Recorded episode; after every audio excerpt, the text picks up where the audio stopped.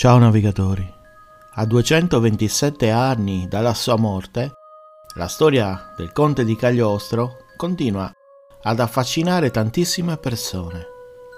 Su di lui sono uscite svariate biografie, tra le quali quella pubblicata nel 1973 da Roberto Gervaso, ma anche quella di Latanzi, bibliografia della massoneria italiana di Cagliostro. Link in descrizione. Cagliostro è accostato storicamente a Balsamo, ma alcuni ricercatori asseriscono che vi è una chiara distinzione con il conte Alessandro Cagliostro. Quel che è certo che Alessandro nacque a Palermo il 2 giugno 1743 ed ebbe un epilogo tragico il 26 agosto del 1795. La sua vita è stata un turbine di avventura e conoscenza, mago, esoterista, alchimista e a volte anche imbroglione, avventuriero e addirittura guaritore veggente. Siamo di fronte a uno dei personaggi più incredibili degli ultimi 225 anni. Giuseppe Balsamo nacque il 2 giugno 1743 in uno dei quartieri più appariscenti e poveri di Palermo. Al tempo si chiamava Via delle Perciate, ora dell'Alberghiera. Il padre era un mercante di stoffe. Sei giorni dopo viene battezzato presso la cattedrale di Palermo con una sfilza interminabile di nomi Giuseppe, Giovanni Battista, Vincenzo, Pietro, Antonio e Matteo. La madrina è Vicenza Cagliostro, consorte del prozio Giuseppe Cagliostro, un uomo potente della Palermo di quei tempi, nonché discendente dei bracconieri di Piscopo e di Castroreale.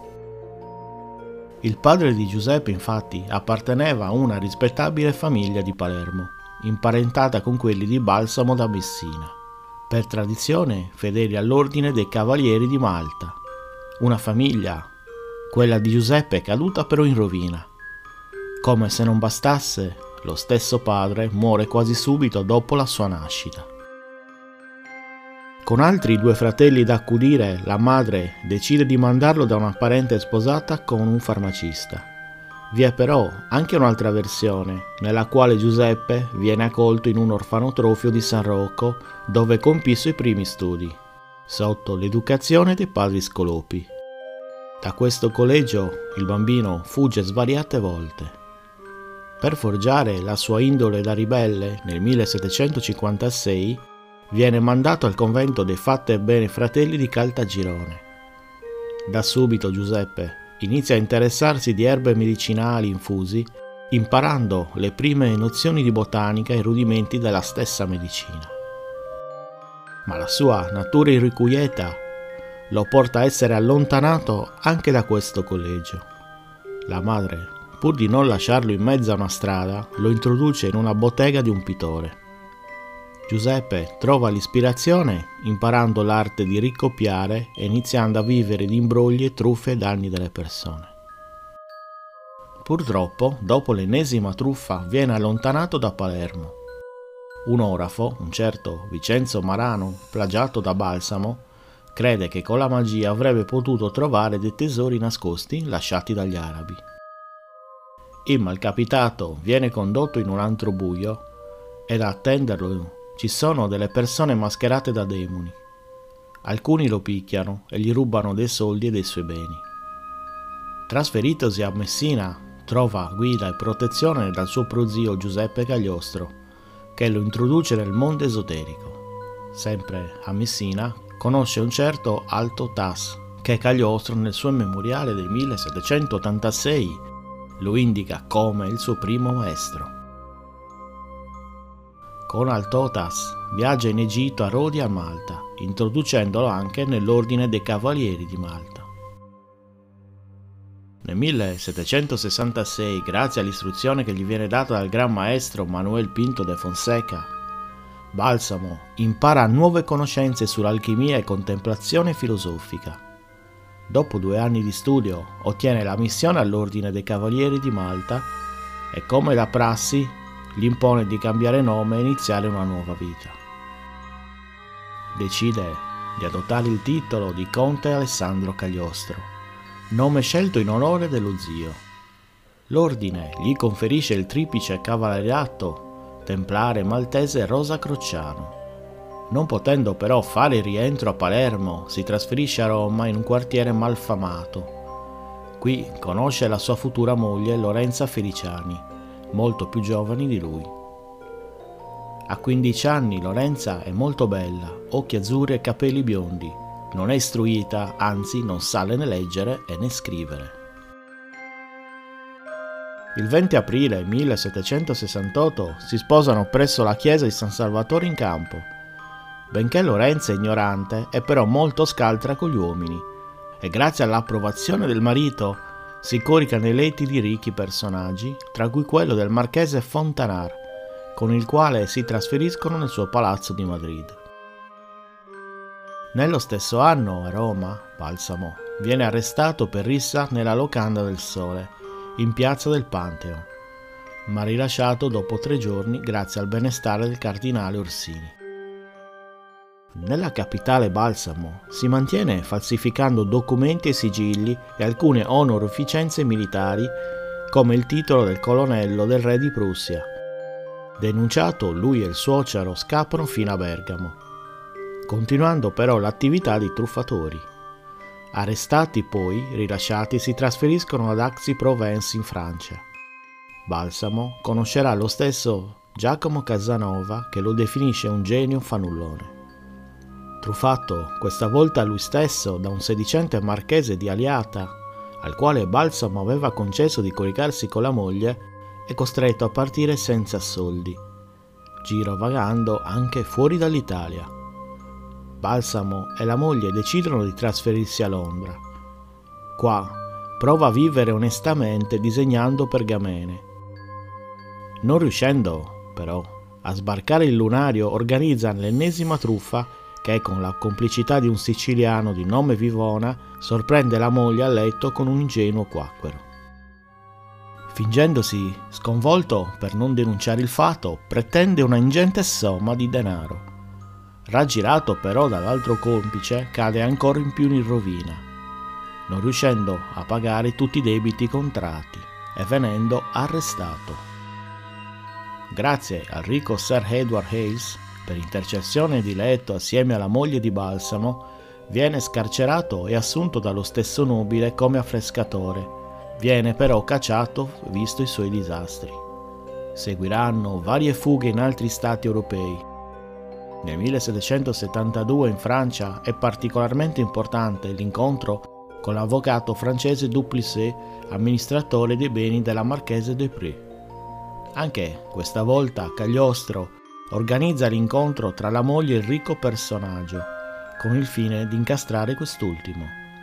Solo che in questa circostanza la moglie Lorenza si è davvero infatuata di Duplessis rompe con Balsamo e lui la denuncia per abbandono del tetto coniugale.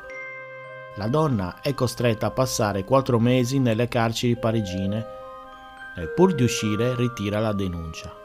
Da questo momento Giuseppe Balsamo adotterà per sempre il titolo e nome di conte Alessandro Cagliostro. Il 12 aprile 1777 per lui è una data molto importante fu introdotto nella massoneria nella loggia francofona, l'Espérance. Nello stesso anno diventa il fondatore di una setta di rito egiziano. Il fine era quello tramite delle pratiche di meditazione di rigenerare l'anima e il corpo.